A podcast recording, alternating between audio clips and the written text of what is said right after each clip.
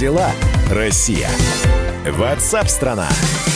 Итак, друзья, мы продолжаем. Это прямой эфир радио «Комсомольская правда». Программа WhatsApp страна. Чем живет Россия, чем живет страна. Вы рассказываете, вы, живя в своем регионе, в своем городе, говорите о том, как соблюдается режим самоизоляции, насколько у вас, наоборот, ужесточены меры, или вы все-таки в том регионе, где уже послабление, где открылось, ну, большинство, я не говорю про кинотеатры и рестораны, концертные площадки, это уж будет открыто в последнюю очередь, скорее всего. Но жить стало лучше.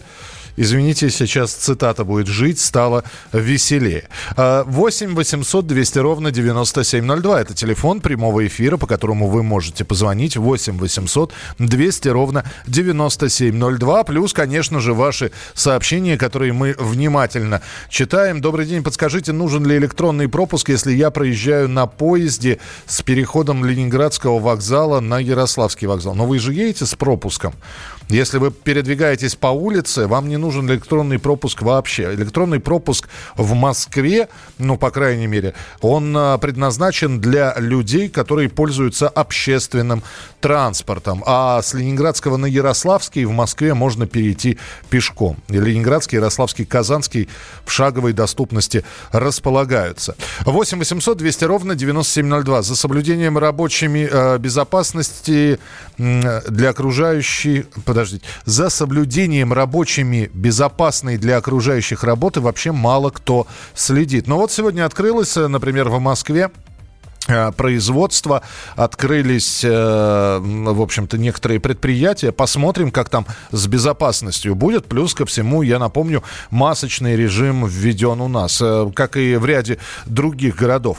Присылайте свои сообщения, пишите.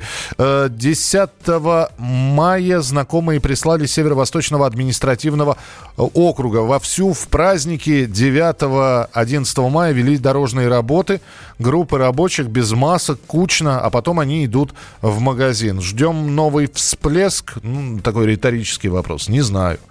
Не знаю. Да, дорожные работы производятся, и это действительно так. 8 9 6 7 200 ровно 9702. Мы ждем текстовых, ну и, конечно, голосовые сообщения, если они у вас есть. Мы ждем ваших голосовых сообщений. Записывайте в WhatsApp и других мессенджерах мнения, вопросы, наблюдения. Всем вашим аудиопосланиям найдется место в нашем эфире.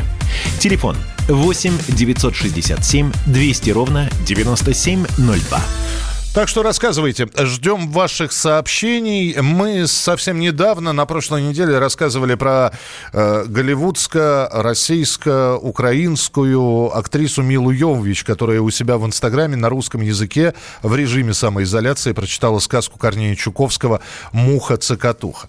Так вот, более того, на русском языке Мила Йовович, которая является вообще голливудской звездой, она еще поздравила и рассказала о своей... Поздравила всех с Днем Победы. И рассказала о своей бабушке, которая воевала на фронте. Ну, а мама Милы, актриса Галина Логинова, прислала письмо в нью-йоркский корреспондентский пункт «Комсомольской правды». И в этом письме Галина Логинова благодарит комсомолку за розыск и публикацию наградных листов своей мамы, соответственно, бабушки Милы, Татьяны Поповой. Ну, в общем, вот такая вот трогательная история. И на прямой связи с нами, с корреспондентом «Комсомольской правды» в Нью-Йорке Алексей Осипов. Леш, приветствую, здравствуй.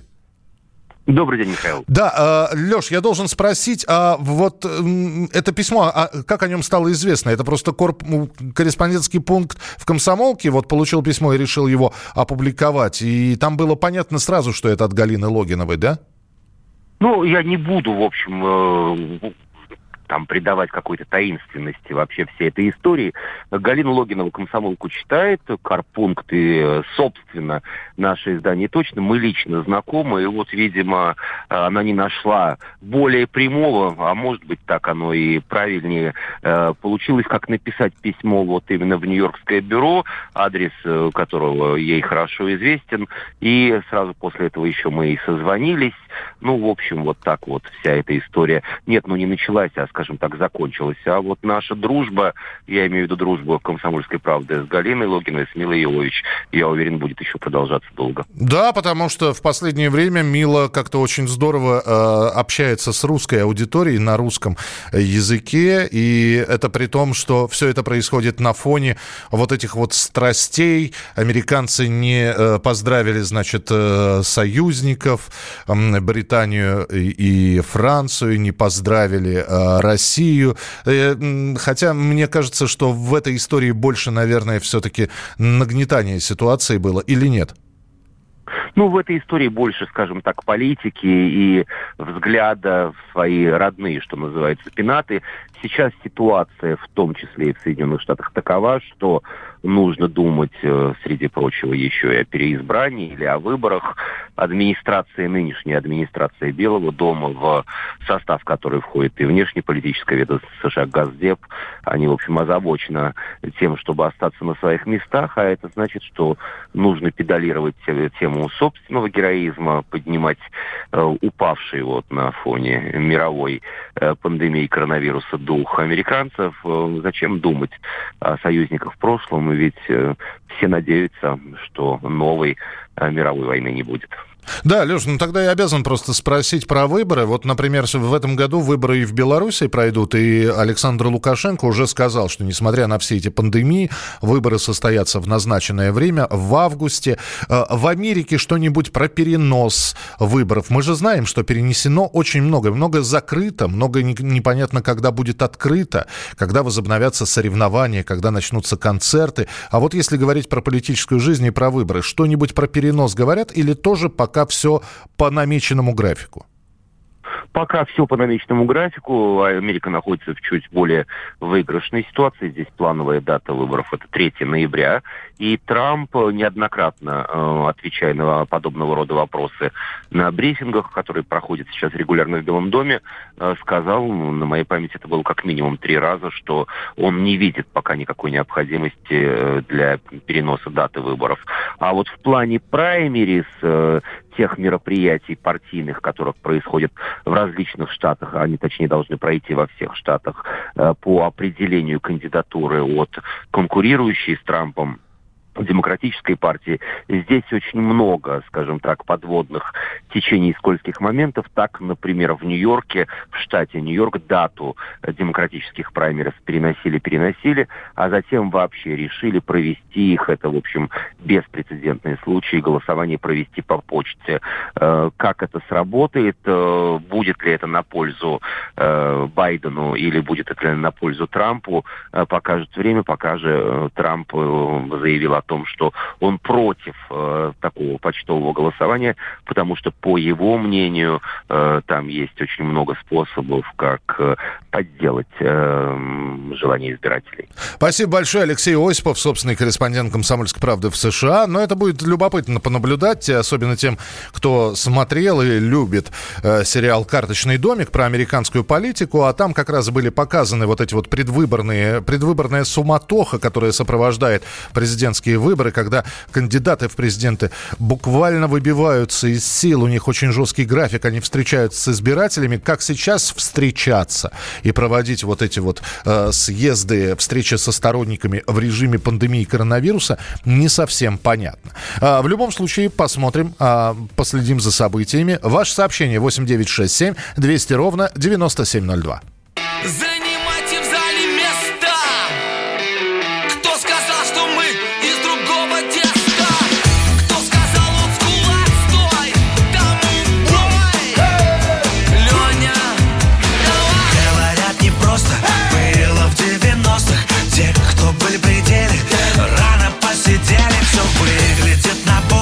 Кинорежиссера, но на самом-то деле жили в беспределе.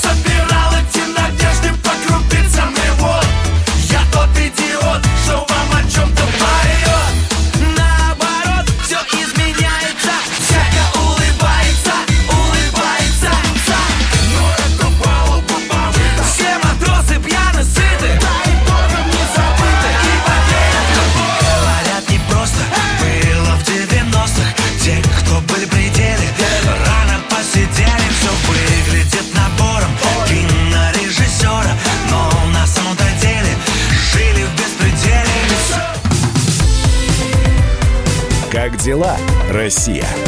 WhatsApp-страна. Проект «Не фантастика» на радио «Комсомольская правда». Известные визионеры, писатели, бизнесмены, политики обсуждают, каким стал мир в эпоху коронавируса. А самое главное, что нас ждет дальше? Завтра, через год или даже десятилетие? Участвуют фантаст Сергей Лукьяненко и предприниматель, блогер, герой списка Forbes Игорь Рыбаков. Ведущий Владимир Торин. Не фантастика. Программа о будущем, в котором теперь возможно все. Слушайте по понедельникам и пятницам в 16:00 по московскому времени.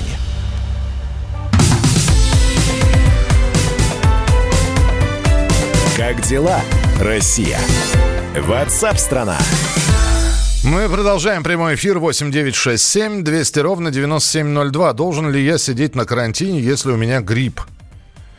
Ну, если вас не госпитализировали, но диагностирован грипп, ну, наверное, не стоит приходить на работу. И не стоит, наверное, выходить куда-то. Потому что грипп – это тоже вирус, это тоже инфекция. Ну, наверное, нет. И в смысле, вы, да, должны сидеть на карантине. Михаил, я из Новосибирска. У нас раньше всем было пофиг на изоляцию, а сегодня весь город на улице. Это Сергей написал. 8-800-200-97-02. Это телефон прямого эфира и ваше сообщение. Мы ждем ваших голосовых сообщений. Записывайте в WhatsApp и других мессенджерах мнения, вопросы, наблюдения. Всем вашим аудиопосланиям найдется место в нашем эфире. Телефон 8-967-200-97-02. В российских военкоматах сегодня стали работать призывные комиссии. Всего в армию планируют набрать больше 100 тысяч человек, и первые новобранцы отправятся служить уже 20 мая. Вот на прямой связи сейчас с нашей студией военный обозреватель «Комсомольской правды» Виктор Баранец. Виктор Николаевич, здравствуйте. Добрый день, Михаил, добрый день. Виктор Николаевич, весенний призыв немножко был сдвинут по срокам, насколько я понимаю. Но да, при этом находятся люди, причем с каким-то военным прошлым, которые считают себя экспертами и, наверное, вправе, может быть, так называться, которые говорят, что, в принципе, ничего бы не произошло, если бы срочного призыва весеннего в этом году не было. И, дескать, негоже, когда такое количество заболевших, проводить призыв в армию. Угу. Я бы ответил тем экспертам очень просто.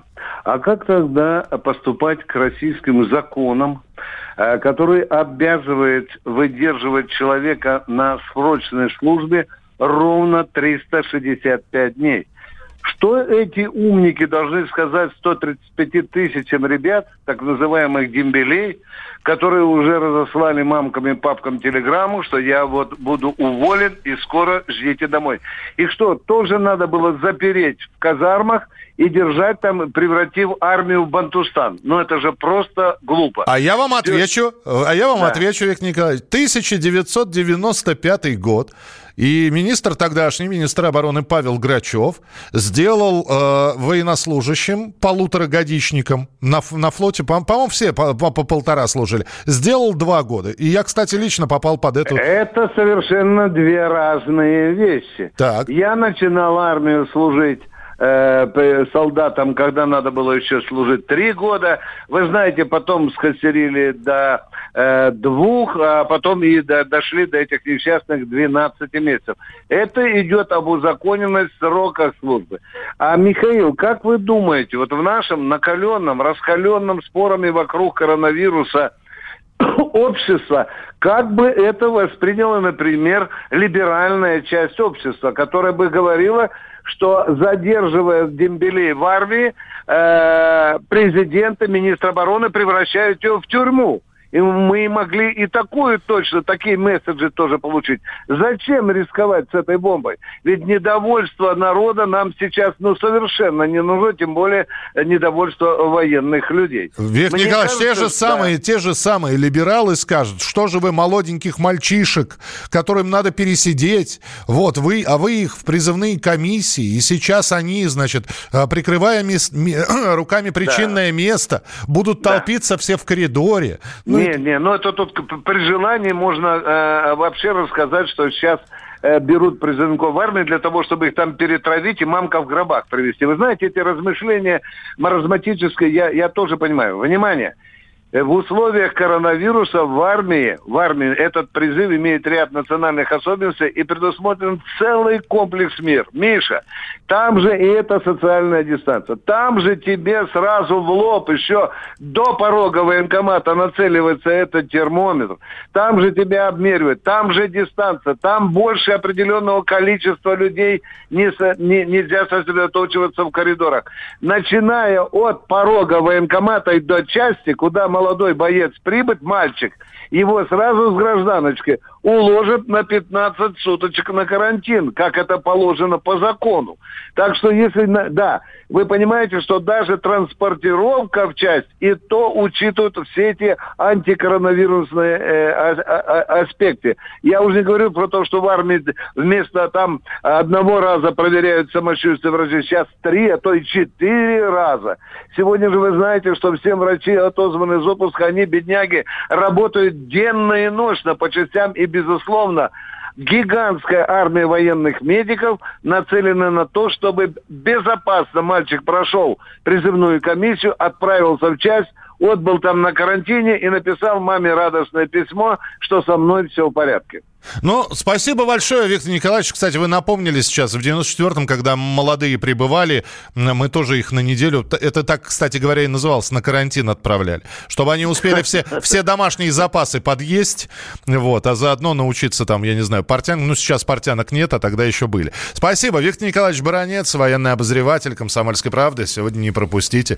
В 4 часа дня традиционное военное ревью. Итак, все-таки призыв состоится, 100 тысяч человек, ну и первые новобранцы отправятся служить, получается, что через неделю и один день, уже 20 мая. Ну а как будет работать вот знаменитый, например, призывной пункт, общий призывной пункт на Угрешской улице в Москве, она же Угрешка, я думаю, что об этом мы также будем рассказывать в наших эфирах. 8-967-200-97-02. Ну и что, синоптики нам говорят, что похолодание какое-то жуткое ожидается, сегодня уже из Швеции нам прислали сообщение, да и из Калининграда, если я не ошибаюсь, что у них выпал снег. Ну, а научный руководитель гидромедцентра Роман Вильфанд говорит, что резкое похолодание сразу на 20 градусов, а также сильный ветер, гроза и мокрый снег ожидаются в Москве. У нас телефонный звонок. Владлен, здравствуйте. Владлен. Алло. Да, слушаю вас. Здравствуйте. Здравствуйте. Я хотел бы сказать про карантин в городе. У нас в городе карантин продлили до 30 числа. Но обстановка очень сложная у нас в Челябинске. Сложная. Но дело в том, что народ гуляет, много народу гуляет, и они большинство без масок. Есть в масках, но самая малость. Процент, может 2%. Остальной народ, он гуляет без масок, без перчаток, так праздно шляются по городу. И я вот с работы сегодня шел, я сутками работаю. С работы шел, народ гуляет и... Ну, я понял, да. А насколько жесткими у вас там меры, Владлен, в Челябинске? Просто вы сказали карантин, но карантин... Нет, режим самоизоляции, он сохранился у вас в городе, да? Да. Понятно. До 30 числа. До 30 числа. Спасибо большое. Спасибо. 8-967-200-97-02. Военкомат в Твери поставили во дворе перед казармой. А, палатки. Вот, слушайте, Алексей, спасибо большое. Алексей прислал такие палатки, поставили. Это вот для карантина, видимо. Интересно. Спасибо. Спасибо, что и фотографии присылаете, и текстовые сообщения мы от вас ждем. 8-967-200-97-02.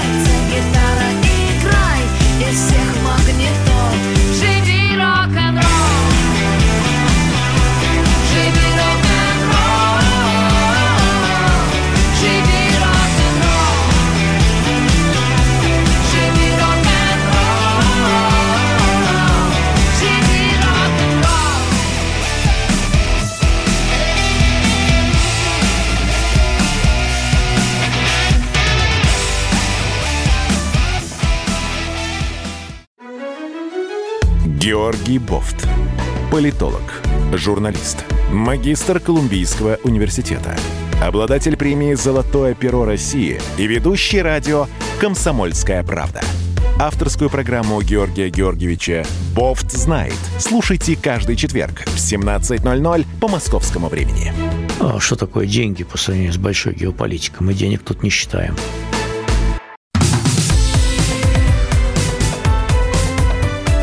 Как дела, Россия? WhatsApp-страна. Итак, друзья, обещал про похолодание в московском регионе вам рассказать. Ну, действительно, оно будет. И, знаете, закон подлости работает, как обычно, стандартно и предсказуемо. Потому что только-только пришла новость о том, что системы теплоснабжения Москвы переведены на летний режим работы.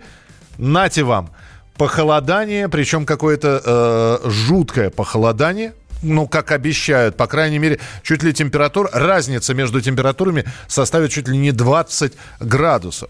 Ну и из-за этого уже тут же новости другие прилетают, что в Подмосковье могут включить отопление из-за надвигающегося похолодания. Об этом говорится в сообщении Министерства энергетики Московской области. Подачу тепла возобновят, если будут поступать жалобы на некомфортную температуру в жилых домах или социальных объектах. Ну, а понятно, социальные объекты, несмотря на то, что там школы и детские сады не работают. В общем, есть поликлиники, которые нужно отапливать. Ну, а самое главное здесь, конечно, вопрос. Вот это вот надолго ли? Потому что мы все помним прошлое лето, но в московском регионе оно было довольно прохладным, довольно холодным. Что нас ожидает? Правда ли, что грозы, дожди, сильный шквалистый ветер и, как здесь еще написано, снег. Ну, в общем, знаете, 4 погодных всадника апокалипсиса надвигаются. С нами на прямой связи ведущий специалист Центра погоды ФОБОС Евгений Тишковец. Евгений, здравствуйте. Добрый день. Все, я выполнил свою задачу, я всех запугал. А теперь ваша задача, Евгений, взять и каким-то образом сказать, что все не так уж и страшно.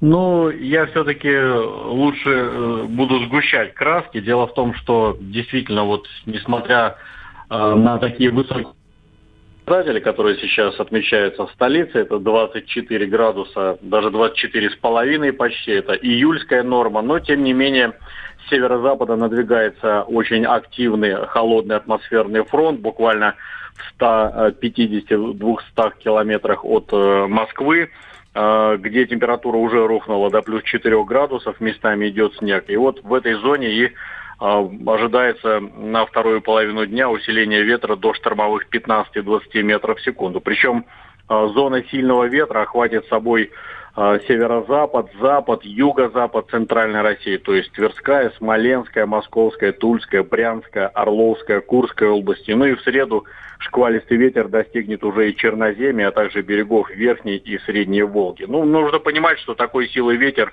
эквивалентен давлению 20-25 килограммов на метр квадратной поверхности, ну, а значит, местами возможно падение деревьев и слабо закрепленных конструкций. Температура действительно за сутки обрушится почти на 20 градусов. Уже в ближайшую ночь в Центральной России, в Московской области температура понизится до плюс 1, плюс 6 градусов. По западу, северо-западу даже коснется нулевых отметок. Ну, а днем в лучшем случае это плюс 8-13 и ливневые осадки, преимущественно в ночные и утренние часы. И вот местами как раз вкрапления ожидаются и мокрого снега, но в основном это по западу и северу Подмосковья. Вот где... сейчас люди сидят и думают, пора ехать спасать посадки. Ну, опять же, это разных регионов, разные температуры, но то, что вот на этой неделя вообще вся будет холодная, то есть вот завтра мы опустимся в температурные показатели апреля месяца, природа отбросит нас на месяц назад, и вся неделя будет вот такая прохладная, когда ночами до нуля плюс 5 градусов, в отдельных районах северо-запада где-то и даже до минус 2, минус 3. Ну, а днем все те же 7-12, 8-13. Ну, к выходным, может быть, вытянем с трудом до 10-15 градусов. Так что вот такие вот у нас катаклизмы. Да, Евгений, спасибо. В общем, сказать, что обнадежили, ничего, это значит ничего не сказать. Спасибо большое. Ну, в общем, до конца недели будем находиться именно вот в таком режиме, в режиме похолодания. Евгений Тишковец был с нами на прямой связи, ведущий специалист Центра погоды ФОБОС. Нам на Урале нужен холодок. У нас сейчас адская жара, все горит в лесах. Константин, забирайте вот этот вот холодок, который к нам идет. Ну и, конечно, друзья, спасайте посадки, у кого что, накрывайте, укрывайте все, что только можно накрыть и прикрыть. До конца недели вся вот эта вот ситуация будет продолжаться. Ну, вот видите, теперь еще и погодные качели. Что мы видели? Мы видели долларовые качели, нефтяные, теперь еще и погодные. Ну, хочется надеяться, что с коронавирусом таких качелей не будет, а будет постепенное снижение количества заболевших. Спасибо, что слушали программу WhatsApp страна. Впереди большое количество интереснейших программ и передач. Друзья, традиционно напомню номера телефонов, которые у нас есть. Есть телефон прямого эфира 8 800 200 ровно 9702. Есть сообщения, которые вы присылаете, мы слушаем текстовые и голосовые 8 967 200 ровно 9702. Есть сайт radiokp.ru. Там все, что вы не успели послушать, что-то забыли про какую-то передачу. Вот там все можно найти. Ну и посмотреть, что будет интересного. Оставайтесь с нами. Впереди большое количество интересных программ и передач. В студии был Михаил Антонов. Не болейте, не скучайте. Пока. Гости из будущего. Как вы думаете, как обучали систему Маруся? Это одна из самых высокооплачиваемых работ. Большие данные, вот их влияние на экономику, они просто глобальные. Что ты будешь работать в Гугле, что ты будешь работать в Mail.ru. Работа высоко оплачивается, и она еще интересная. Родители, привет! Я Валентин Алфимов, и это радио «Комсомольская правда». Радио про настоящее. Нам всем примерно около 40, и у нас подрастают дети. И так же, как и вы, мы ищем ответы на вопросы «Куда отправить учиться своего ребенка?». Мы видим, как многие профессии сейчас теряют свою актуальность, но приходят новые, абсолютно для нас незнакомые. И при этом мы понимаем, что нашим детям нужно что-то о них рассказывать. Именно поэтому совместно со всероссийской образовательной акцией «Урок цифры» мы, радио «Комсомольская правда», подготовили для вас программы о профессиях будущего. Дата инженера или специалисты по большим данным, создатели голосовых помощников, специалисты облачных хранилищ. Для нас это звучит странно. Однако за этими профессиями будущее, успех, хорошие деньги и возможность работы в международных компаниях. Мы собрали лучших, самых прогрессивных экспертов, представителей крупнейших отечественных компаний, лидеров рынка современных технологий. И они открывают нам секреты, что это за профессии, сколько будут зарабатывать эти специалисты и что должен изучать ребенок, чтобы стать успешным в профессиях будущего. Сегодня расскажем вам о специалистах по большим данным. Рядом со мной наш гость Владимир Новоселов, бизнес-архитектор комплексных решений Mail.ru Group. Владимир, здравствуйте. Привет. Какими знаниями, навыками и компетенциями должен обладать человек, который занимается большими данными? Человек, который специалист именно в области цифровых технологий? Самая главная компетенция, которую надо, вот если я бы сам своего ребенка сейчас чему-то учил, я бы учил его, во-первых, критически относиться к тому, что он воспринимает, и учиться быстро учиться. Ну и, конечно, какие-то базовые и логические знания нужны для того, чтобы просто организовать культуру мышления. Это логика, это математика, это физика. И самое важное, сейчас есть такой метод обучения, проектный метод обучения. То есть надо самому или там с помощью различных организаций, которые сейчас их очень много, которые позволяют вместе с детьми делать проекты. То есть, например, а давай сделаем проект, если про большие данные, да, наблюдение за, например, регистрацию, не знаю, кошек, количество кошек во дворе. Поставим веб-камеру, напишем систему, которая распознает кошек, и просто посчитаем, сколько их пробегает, в какое время суток и так далее, и построим какой-нибудь график, диаграммку и проанализируем это. Я сейчас так говорю. Есть такой пример, просто дедушка в США сделал систему, которая просто своей кошке открывает, закрывает дверку, когда она приходит, возвращается, просто обучив систему наблюдать, снимать изображение с камеры. И ребенок, это сделав, понимает, что он сделал реально проект. в больших данных очень много интересных особенностей и проектов. Как вы думаете, как обучали систему Маруся вот сейчас у Mail.ru? Есть разговаривать и понимать людей. Там же тоже все основано на больших данных. Там, значит, поняли, ну, сначала стали, давай инженеры собрать, стали вспоминать даты инженеры. Так, а где нам взять диалоги? Ну, то есть, нам для того, чтобы учить говорить, нам надо показать машинке очень много диалогов. Наверное, ну, и стали вспоминать школьную программу, а где есть много диалогов? О, «Война и мир». Окей. Обучили, значит, алгоритм на «Войне и мире». Он стал очень таким скучным, но красивым, но скучным. То есть, говорил очень скучно. Потом такие, так, наверное, еще, ну, надо как-то его разнообразить. Давайте Твиттер добавим. Добавили Твиттер. Он стал матершинником. То есть, говорила классно, интересно, но стало много материться. Вот. И это тоже, на самом деле, культура подготовки, обработки больших данных, для того, чтобы использовать в дальнейшем какие-то разработки в алгоритмах. Насколько востребованы вот такие специалисты сейчас в России и за рубежом? Мы отстаем? С точки зрения востребованности? Да. Нет. С точки зрения востребованности мы не отстаем, потому что они очень нужны. Ну, у нас в России, на самом деле, есть несколько очень крупных и сильных компаний, которые сейчас активно внедряют технологии. И мы, на самом деле, занимаем с точки зрения потребностей специалистов лидирующую позицию во многом. Ну, смотря что с чем сравнивать, тут надо корректно говорить. У нас, например, есть крупные компании мирового значения, да, такие как Mail.ru, Яндекс, Сбербанк, Касперский, Ростелеком и прочее, где стоят задачи обработки больших данных, и им всем нужны такие специалисты. За рубежом тоже, конечно же, там таких компаний гораздо больше, вот, и востребованность тоже высокая. О чем еще нам рассказал Владимир Новоселов, бизнес-архитектор комплексных решений Mail.ru Group, слушайте в полной версии подкаста «Гости из будущего» на сайтах kp.ru и radio.kp.ru, а еще на канале YouTube «Радио Комсомольская правда», да и вообще на всех подкаст-платформах. Гости из будущего. Как дела, Россия? WhatsApp-страна. Роман Голованов, Олег Кашин, летописцы земли русской. Наш этот веселый и бессмысленный треп, давайте его минимизировать, потому что содержательная беседа нужна. Сейчас же модные темы, какие у нас главные? Феминизм, высокие технологии, ну и чего уж там, советская ностальгия.